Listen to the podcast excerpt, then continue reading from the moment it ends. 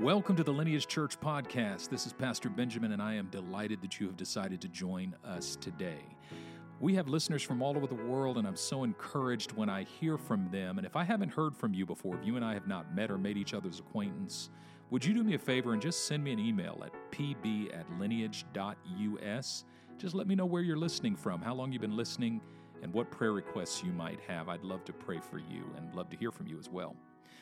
So, in today's message, I began with an illustration regarding Heung-min Son, the famous soccer player that my wife has been raving about from, for some time. The message got a little cut off at the beginning, but when we start, I'm talking about watching highlight reels of him driving the ball up the field, surrounded by many adversaries, and what happens just before he's about to shoot for the goal. Hope you enjoy. God bless you. Many blessings. Much love. Speak to you soon. He's running and kicking the ball through multiple defenders from one side of the field to the other side of the field. He's running and kicking like a wild man. But when it's time to shoot, you see him slow down, almost go into slow motion. You see him pause, aim, and then fire. And when he fires, sometimes the shot is very soft. He, he, he ran and kicked like a wild man up the field, and then he barely kicked the ball with the side of his foot or the back of his foot or, or whatever. I mean, he, he does like crazy shots, but sometimes when he fires, it's real soft. And other times, it's real strong. And other times, he puts spin on the ball so it starts out that way and it makes a left turn and nobody knows where it's going. It's crazy. But he has that ability to slow down just before he's going to shoot, you see him slow down, aim, and fire. And I thought, that's the mark of a world class athlete. You see it in every sport. You watch Steph Curry, right? Watch him when he's getting ready to fire a three pointer. He's running like a wild man and he's faking and dribbling, but all of a sudden he slows down and he's completely relaxed in the moment of the shot. When the shot's ready, he slows down. The word of the Lord to you today is that you've got to slow down if you're going to hit the goal. You see, some of us are missing the goal because we run up the field like a wild man and then kick like a wild man. My wife used to tell me this as a preacher. I used to ask her, she's, you know, I told you she's my mentor and my tormentor. and I would ask her, so, what'd you think of today's sermon? And in my head, I'm thinking it was awesome. And she's like, You kicked the ball all the way up the field, but you didn't put it in the goal. Ouch. I'm like, What are you talking about? What are you talking about? She's like, You didn't hit the mark, you didn't hit the goal. Now, you watch Heung-min Son. What's very clear is that he has a very particular goal that he's trying to hit. When he's dribbling the ball up the field and when he's aiming at a specific place in the goal to kick the ball, his goal is not to get the people in the crowd to love him. His goal is not to get a bigger cheer from the crowd. His goal is not to win the respect of the members of the other team. His goal is not to get the members of his team to trust him. His goal is not to get more money in his next contract. His goal is not to extend his fame. His goal is not to win an award. His goal is to put that ball in that net. That's his only goal in the moment. But he knows that if he can put that ball in that net, the people in the crowd will love him. If he can put that ball in that net, the members of his team will trust him. If he can put that ball in that net, the members of the other team will respect him. If he can put that ball in that net, he'll get a bigger contract next time. All of those things are subsequent. They are afterward. They are they come out they are a byproduct of his primary goal. And if he were to, to forsake his primary goal, to focus on the secondary goals, he would lose all of them.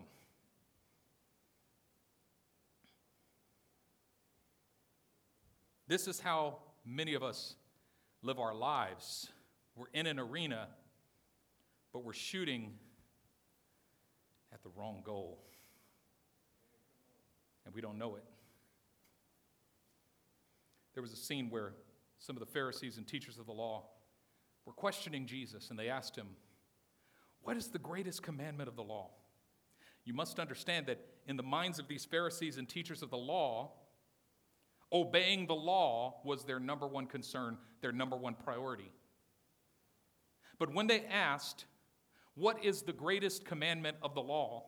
they were saying, Living according to the law is my number one priority, but I want to know what the number one priority of the number one priority is. That is, I'm in the arena, the law is the arena. I want to know what is the goal.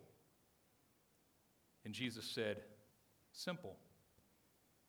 Love the Lord your God with all your heart, with all your soul, and with all your strength. But there's one more command. The second one is like it love your neighbor as you love yourself. Jesus says the goal is to love God and love others. That's the goal. When Jesus says this, what he's not he's not making a religious statement.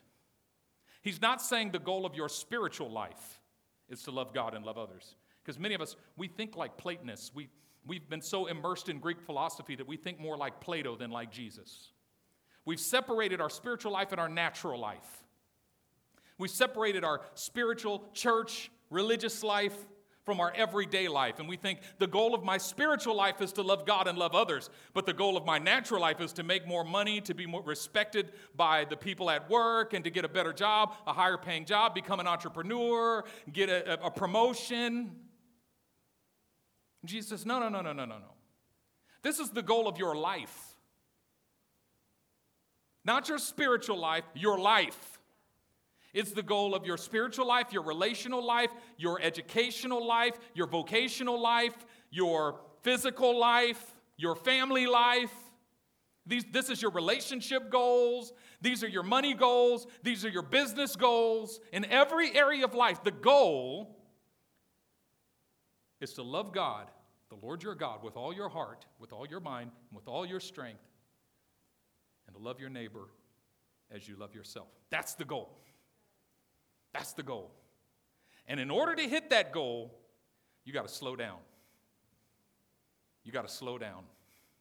Because all of us find ourselves kicking the ball wildly up the field like a wild man. That's part of life too. You can't avoid that. Sometimes you have to run like a wild man. Why? Because having many, I mean, you see him, that Puskas goal where there's like 12 people around him trying to take the ball in front, to the side, to the other side, to the side, in the back. And I mean, in, in uh, every, there's a circumference of defenders around him trying to stop him. And he's got to dribble, and he's got to run, and he's got to kick, and he's got to run. And all of us have to do that.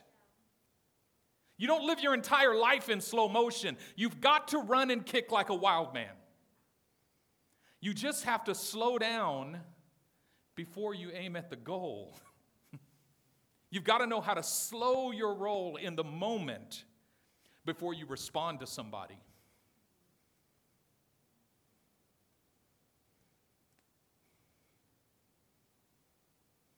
Because I don't know about you, but when I'm kicking the ball up the field like a wild man, that tends to kind of give me an excuse for not slowing down. Because you know how much pressure I was under? Do you know how many people are around me? Do you know how much opposition I'm facing? Do you know how many problems? Do you know how many bills I've got?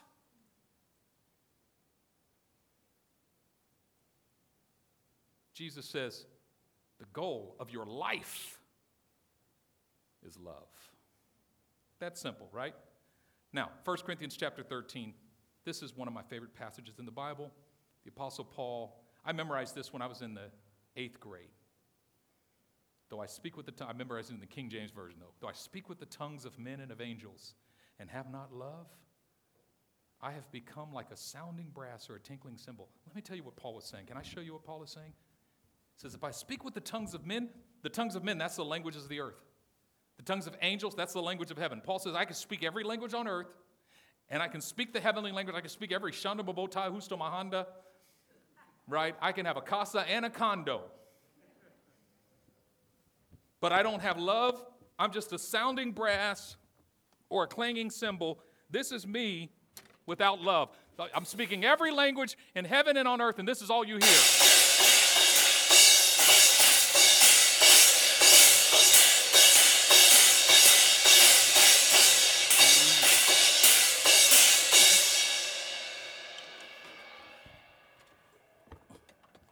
Don't know how Darrell gets in and out of there. Rather uncomfortable, right? Paul says, if I speak with the tongues of men and of angels but don't have love, I might as well just start crashing gongs and cymbals because that's all I am. And if I have the gift of prophecy and understand all wisdom and all knowledge, but I don't have love, I might as well not even exist. If I give my body to be burned and surrender my goods to feed the poor but don't have love, it doesn't profit me anything, Paul says. It profits me zilch, nada, zero, which means that what God is looking for is not even my sacrifice. He's looking for my love. He's not looking for my knowledge. He's looking for my love. He's not looking for my gifts, skills, or abilities. He's looking for my love. Love is the goal. Now, I want you to see the, the target, if you can put that target up on the board. Because Jesus actually explains what it means. Oh, can you put it on my board too so I can see it up there? You know how a target has concentric circles, right? It's, it's not just the center of the target. You can hit the target, and you need to be able to hit the target in every location.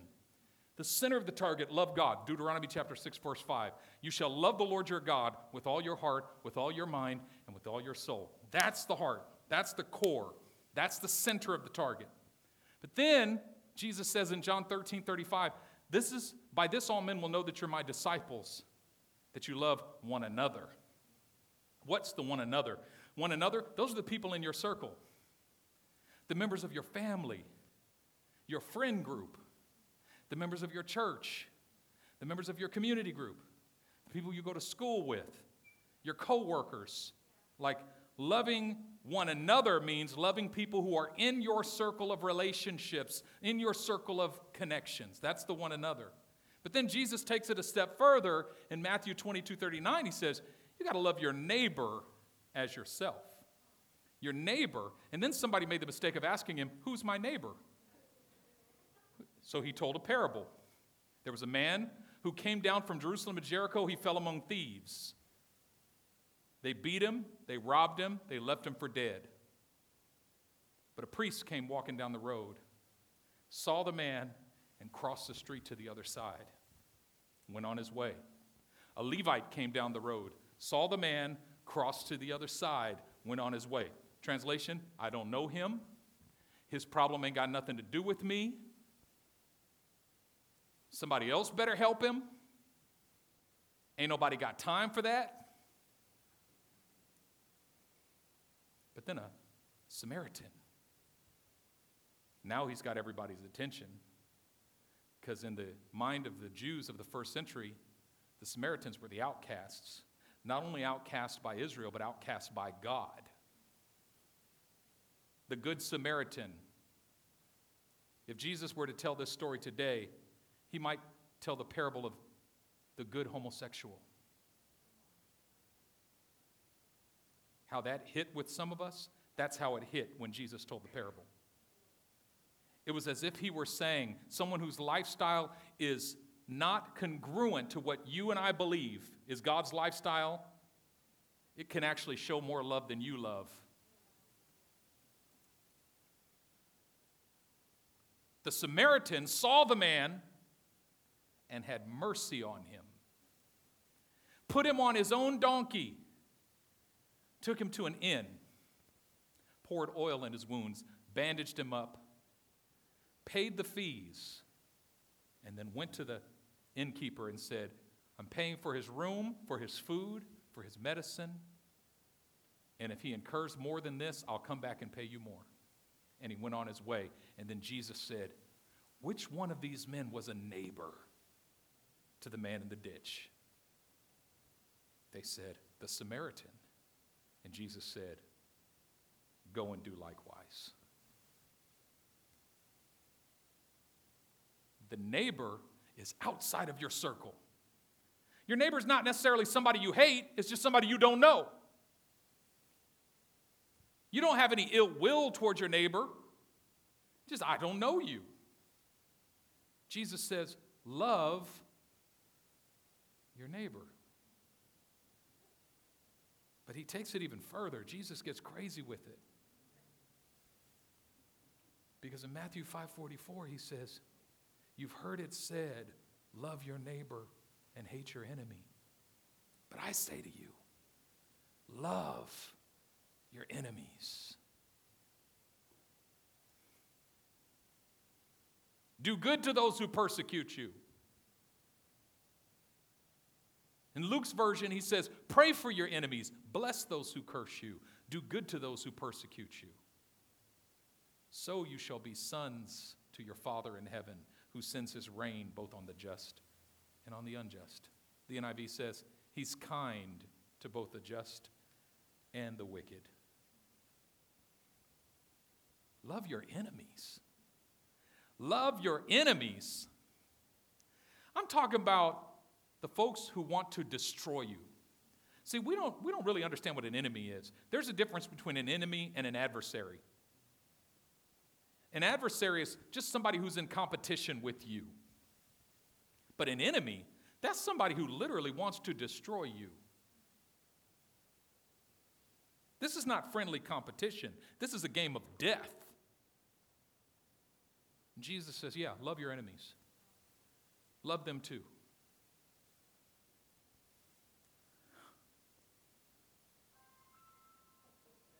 Exactly.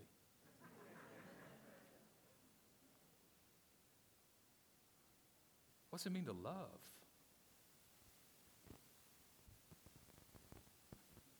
Back to 1 Corinthians chapter 13, verse 4. Love is patient. Love is kind.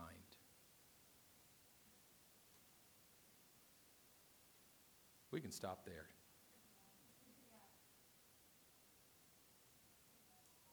When I lose my patience. It's one thing for me to wait on the Lord, but wait it on you? I can wait on the Lord. They that wait on the Lord shall renew their strength. But when I'm waiting on my daughter, like this morning, I'm in the car. We got to go. We got shift. But love is patient. And then love is kind. And those two go together because if I lose my patience, I've also lost my kindness. Which means, even if I'm speaking to my enemy, I should be patient and kind. Which means, when Jesus says, Love God, love one another, love your neighbor, love your enemies, he means that I should be patient and kind with everyone. That is my responsibility before God. That is the mark. And in order to do that, I got to slow down before I kick. If I keep running like a wild man, I'm going to miss the mark. I might get the job done, but I won't hit the goal. And last night, I missed the goal. Pretty big because all day long I was trying to please my wife and I was trying to please my daughter and I was still trying to prepare to preach this sermon today and I had to come here for the men's meeting and then I was trying to set up some videos for the tech team which I couldn't get done and then I went home to try to meet my wife and I had to feed my daughter and then I had to take my daughter and go pick up my wife and then we had to drive out to Palo Alto which from Concord is like a 6-day journey And then we came home and forgot my wife's car in Dublin, so we had to drive all the way back to Dublin from Concord to get her car. Meanwhile, I promised my daughter I would buy her this movie on iTunes. So I got my phone, I got iTunes out, and on the road, I put the Tesla in autopilot so I could buy this movie for my daughter. And then when I get home, she asked me to make her some japaghetti so she can watch the movie. So I'm making the japaghetti. My wife reminded me I got to send out an email. So while the japaghetti's cooking, I'm in there trying to send the email. It's, it's almost 10 p.m. I still haven't started preparing preparing my sermon. And guess who had an attitude when I burned the Japaghetti?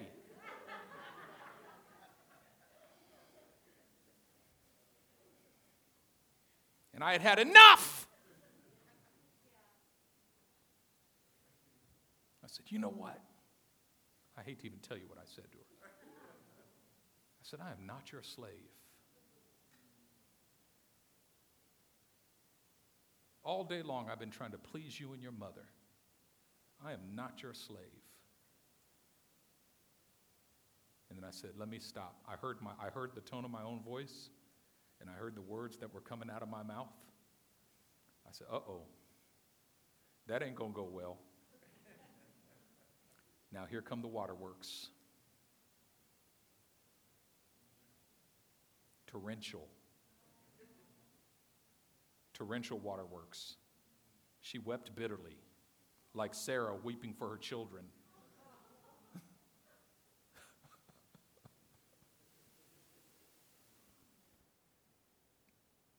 I went in the kitchen. At first, I felt righteous. Because what I said was actually right.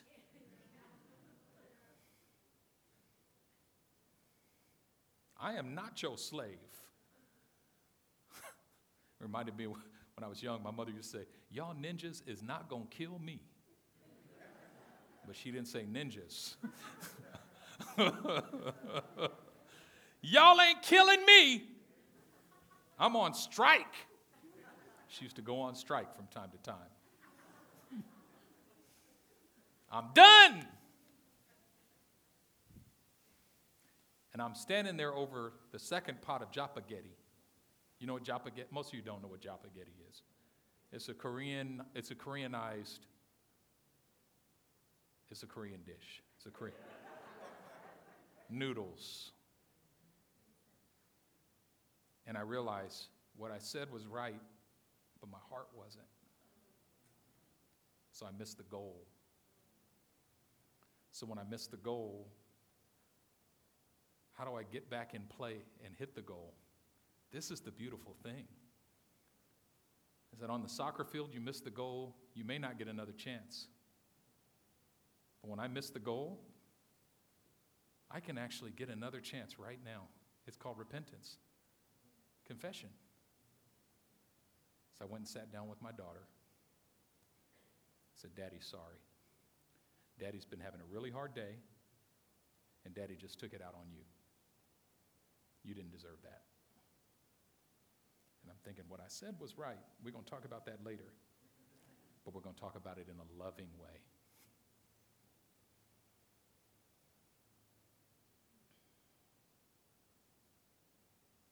Why is it so hard?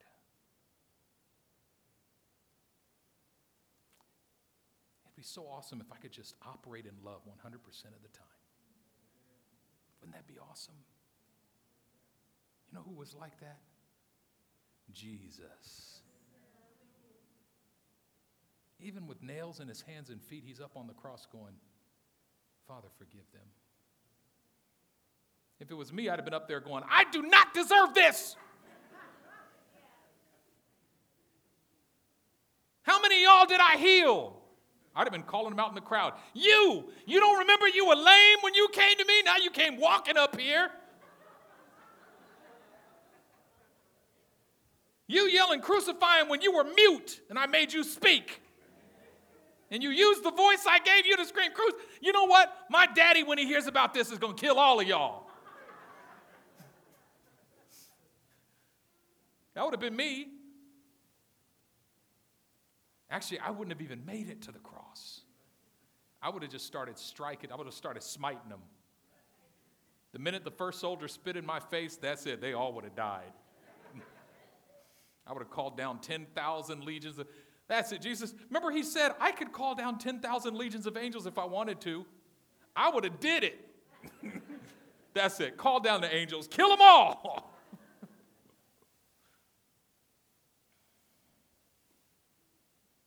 he operated in love to the very end, even to the ones who nailed him to the cross.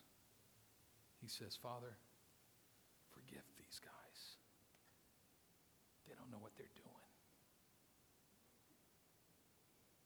Which actually doesn't make sense because they knew exactly what they were doing. They were professional crucifiers. What Jesus was saying is they don't understand the eternal significance of what they just did. So, Father, forgive them. You know what Jesus did? Even on the cross, with the whole world looking at him, gawking at him, staring at him, yelling at him, jeering at him, even on the cross, with his hands nailed and his feet nailed, he slows down, takes aim. He still sees the target is still here. And I don't need my hands and feet to kick the ball into the target. I'm going to hit this goal. You know what the goal is? I'm going to love the Lord my God with all my heart, with all my soul, with all my strength, and all these people here who put me here, I'm going to love them the same way I love myself.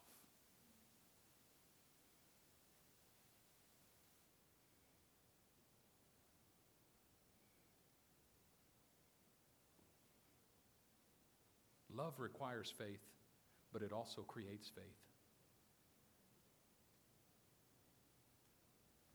Operating in love requires me to fully believe that God's already worked out my success.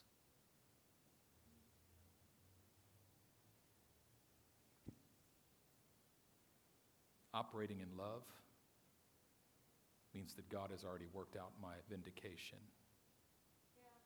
my justice. It's already done.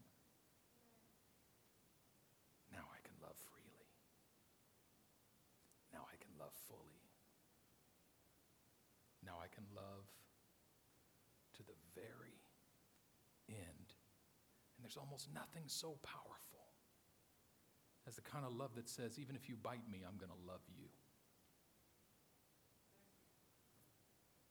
The kind of love that says, if there's a problem between us, it's going to be your problem alone because I will not have a problem with you. I'm just going to love you.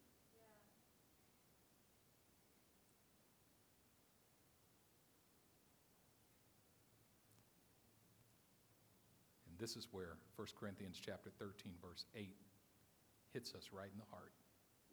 Jesus says, "Love never fails." If our priority is love, we never fail. We never fail. Even if the live stream fails, Love doesn't fail. If all you heard was three minutes of my talk, if you felt loved during that three minutes of my talk, I didn't fail. Even if I forgot all the scriptures, even if I couldn't put it together right, if I showed you the love of Jesus, I didn't fail. And when you go to work on Monday morning, even if you didn't get the job done right, and even if your boss is not pleased, and even if you've got eight coworkers around you who want to get you fired, if you can simply show them all love, you didn't fail. If you can love your boss, you haven't failed. If you can love your coworkers, you haven't failed. And even if you go home and your wife is constantly bickering and and and and and and and and and, and uh, let me get off of this right now. let me just, it's dangerous. let me just stop this because that ain't my wife. Uh, I'm not talking about my wife. I'm talking about somebody else's wife.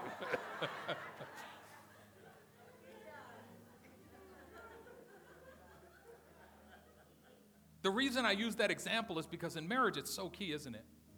Well, she's not being loving to me. That's like Heung-min Son kicking the ball up the field, and he's like, Well, they weren't letting me kick the ball. You're complaining because you got defenders that are crowding around you trying to stop you from putting the ball in the. That's life. That's not an excuse. Well, she wasn't nice to me. That's why I said what I said to her. Here is the discipline that all of us need to put into practice as Christians. I take responsibility for me, not you. Meaning, if I say something wrong, if I do something wrong, if I act in a way that's less than loving, I take responsibility for that. I don't blame you for it.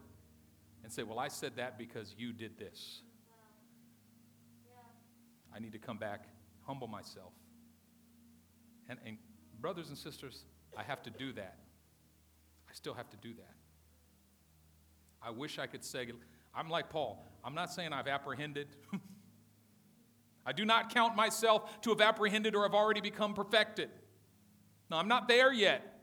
But one thing I do I forget what's behind me, which means that I don't beat myself up for my failures from yesterday. I'm not going to sit and dwell on, man, how could I have messed up so badly? No, I don't dwell on that. I reach for what's ahead, which means I've got a whole lifetime ahead of me that's filled with opportunities to show the love of Jesus Christ. And I'm going to reach for those opportunities and I'm going to slow myself down and kick for the goal. Every relationship, every opportunity, every business, every educational endeavor, and everything I'm doing, I'm simply asking my question how can I use this moment to show the most love to the most people? Isn't that what Jesus said? Who's the greatest? Who's the greatest? Who's the greatest disciple? He said, You want to be great? Let me tell you who's the greatest among you? The one who serves the most people. That's the ethic of Jesus. The most successful person serves out of a heart of love the greatest number of people. I'm simply looking for more people to serve, more people to love, more people to care for. Love is not an absence of truth. We simply learn how to speak the truth in love. That's how we grow up in all things into Him who is the head. Love is not an ab- absence of conflict. It simply means we walk through that conflict with patience and kindness. It's not an absence of rebuke. Sometimes we rebuke, but we rebuke in love, especially as a parent. We've got to correct our children. We simply learn how to do it in love. That's all. And at every place at which I fall short of that, I pick myself up. I receive the forgiveness of Jesus for me. I go and confess and repent, and then I forget what's behind me. I reach for what's ahead. I press toward the mark of the high calling, but I got to know what the mark is. I got to know what the mark is because if I don't know what the mark is, I'm going to lament about the fact that I didn't get the raise that I wanted at my job. I'm going to lament about the fact that I didn't get the promotion that I wanted. I'm going to lament that I didn't get the house that I wanted to buy. I'm going to cry about the wrong things. That's not the mark. That's not the goal. I want things to be excellent, and I do, folks. I do. I want things to be excellent. oh, so bad. But that's not the mark. That's not the mark. Love is the mark. Love is the mark. Do you trust Him? Last thing I'll say, and then I'll close. I know I've been talking a long time, but there's a goal in your heart, and I'm trying to hit it. Sometimes I got to slow down and aim for it. And this is it. What I learned a long time ago is that at every place in my mind and heart, and in my life and in my behavior, in which I discern a love deficit, I cannot fill that deficit by focusing my attention on becoming more loving. Do you hear me? I fill that deficit by receiving more love from God. We love Him. Why? Because He first loved us. We learn to love God and others the way a baby learns to love. I've told this story so many times. When Alethea was an infant, we would hold her and we would pat her. She needed to be patted. Some babies just need to be rocked. Alethea needed to be rocked and patted violently. That's how she felt love. Slap, you know, and if I wouldn't slap her back hard enough, she would cry and cry and cry. And all of a sudden, at a certain point, I would get to that right, just right, and she would calm, and she would rest, and she would sleep. And if she cried again, we would pick her up and pat, pat, pat until she would rest and sleep. And I remember one day she was probably a year and a half, somewhere around there, maybe a little younger. I picked her up one day, I'm patting her on the back, and all of a sudden, with her hand around my shoulder, she starts patting me on the back. She's giving me back the love that I gave her.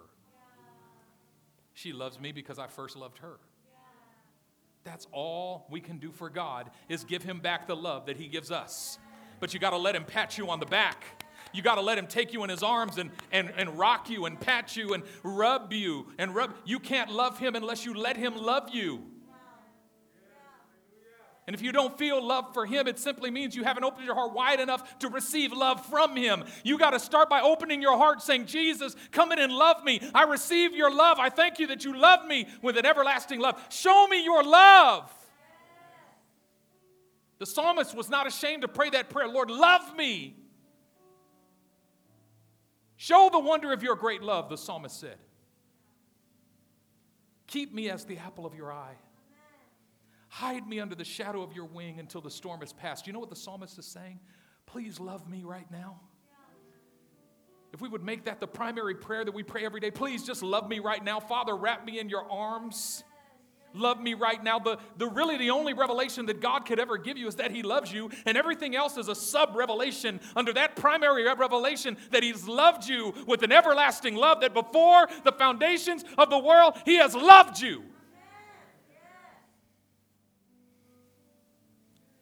And that revelation just increases for us and increases for us and increases for us and increases for us and increases until we learn how to live in the love of God. This is the goal. You wake up in the morning, you're just surrounded by the love of God. I just feel loved.